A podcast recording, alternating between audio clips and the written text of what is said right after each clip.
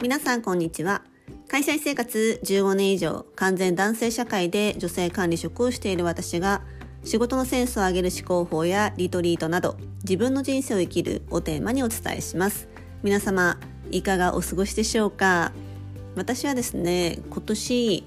えー、まあ、自分が住まないマンション完全に投資用、まあ、私としてはキャッシュマシーンとして、えー、名古屋に不動産を1棟、まあ、1棟9部屋ですね1棟買ったんですけれどもなんと最近その不動産に対して、まあ、愛知県、ね、名古屋の物件なので愛知県から不動産取得税の請求約100万円が、えー、届きました。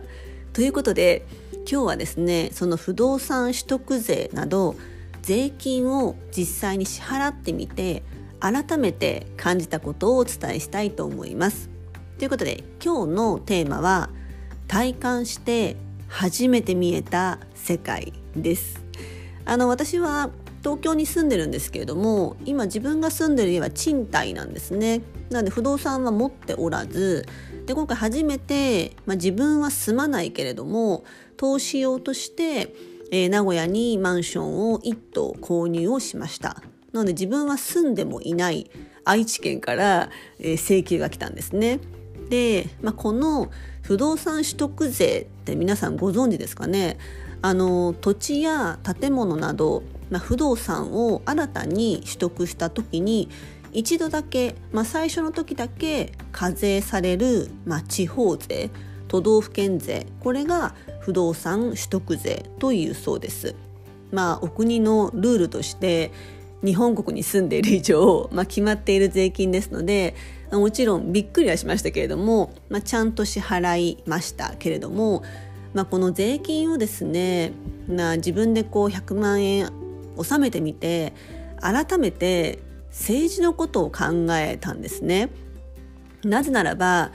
いや不動産を買うだけでも私としては、まあ、それなりの借金をしている中でさらに「え税金取るんですか?」と。しかも私の場合は住んでいない土地の、まあえー、マンションを買ったこともあり住んでいない国の、まあ、税金を納めたってことなんですよね。なので、まあ、これだけ支払っているんだから私としてはこのお金はお願いだからちゃんと、まあ、愛知県ないしは国の方で、まあ、よくするために使ってほしいなっていうふうに、まあ、今回支払ってみて改めて思ったんですよね。そうなるとじゃあ国の地方の政治ってどういうふうにしてるのかなってこう目を向ける向けざるを得ない私が支払って100万円どこ行った？みたいな感じでというふうにはなってきたんですよね。で先日、まあ、のインスタグラムの方にはあげたんですけどあの東京ジェンダーしゃべり場という、まあ、トークイベントに友達がやっていたのでこう参加させてもらったこともあって、うん、この私が支払った税金と政治がなんかやっとこうつながった感じだったんですね。でその東京ジェンダーしゃべり場っていうイベント自体は作家のアルテイシアさんっていう方と、えー、ノーユースノージャパンという代表の農場さんという方と世田谷区の、えー、区議会議員の小野瑞希さんこの女性3人の、まあ、セッションだったんですね。でイベント自体はすごくラフな感じでこうフェミニストとはとか日本の政治におけるこう女性参加率の低さなどの話をあのすごく軽快に分かりやすくなんか重々しくではなく分かりやすく軽くセッションをしていたような形だったんですね。で私はあのフェミニズムについてはまあ詳しくはないんですけれども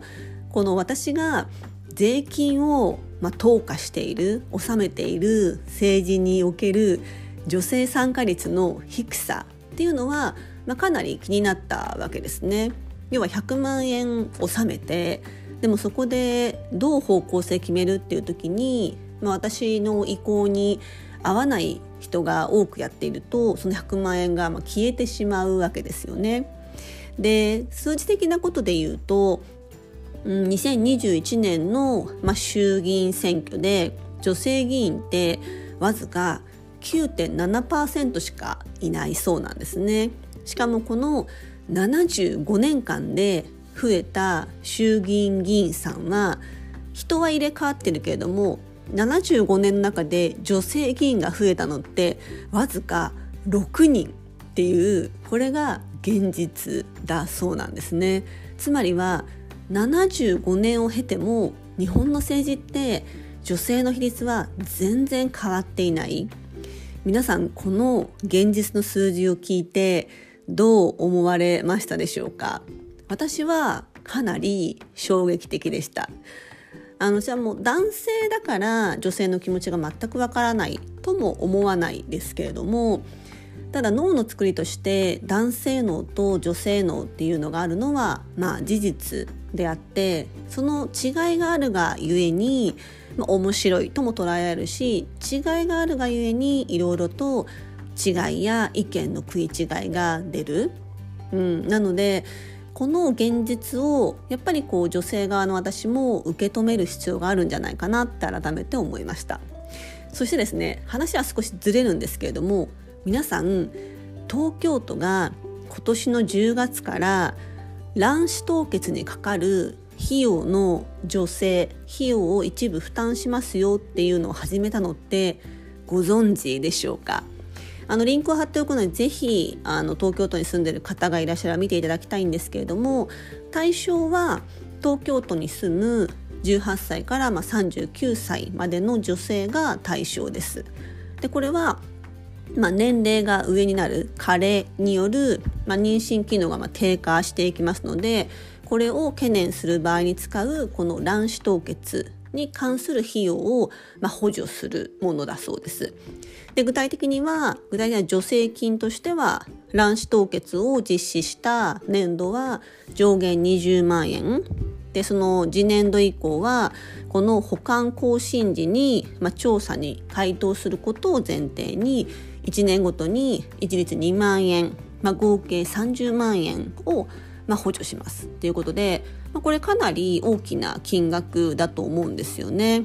でそういうことに、まあ、ぜひ私が納めたお金を本当に使ってほしいなっていうふうにこのニュースを見て思いましたし私もこの税金を自分で納めてみて、まあ、会社員なんであんまり体感がなかったんですけど改めて自分でやってみるとやっぱり金額が大きくなってくると、まあ、思ったわけですね。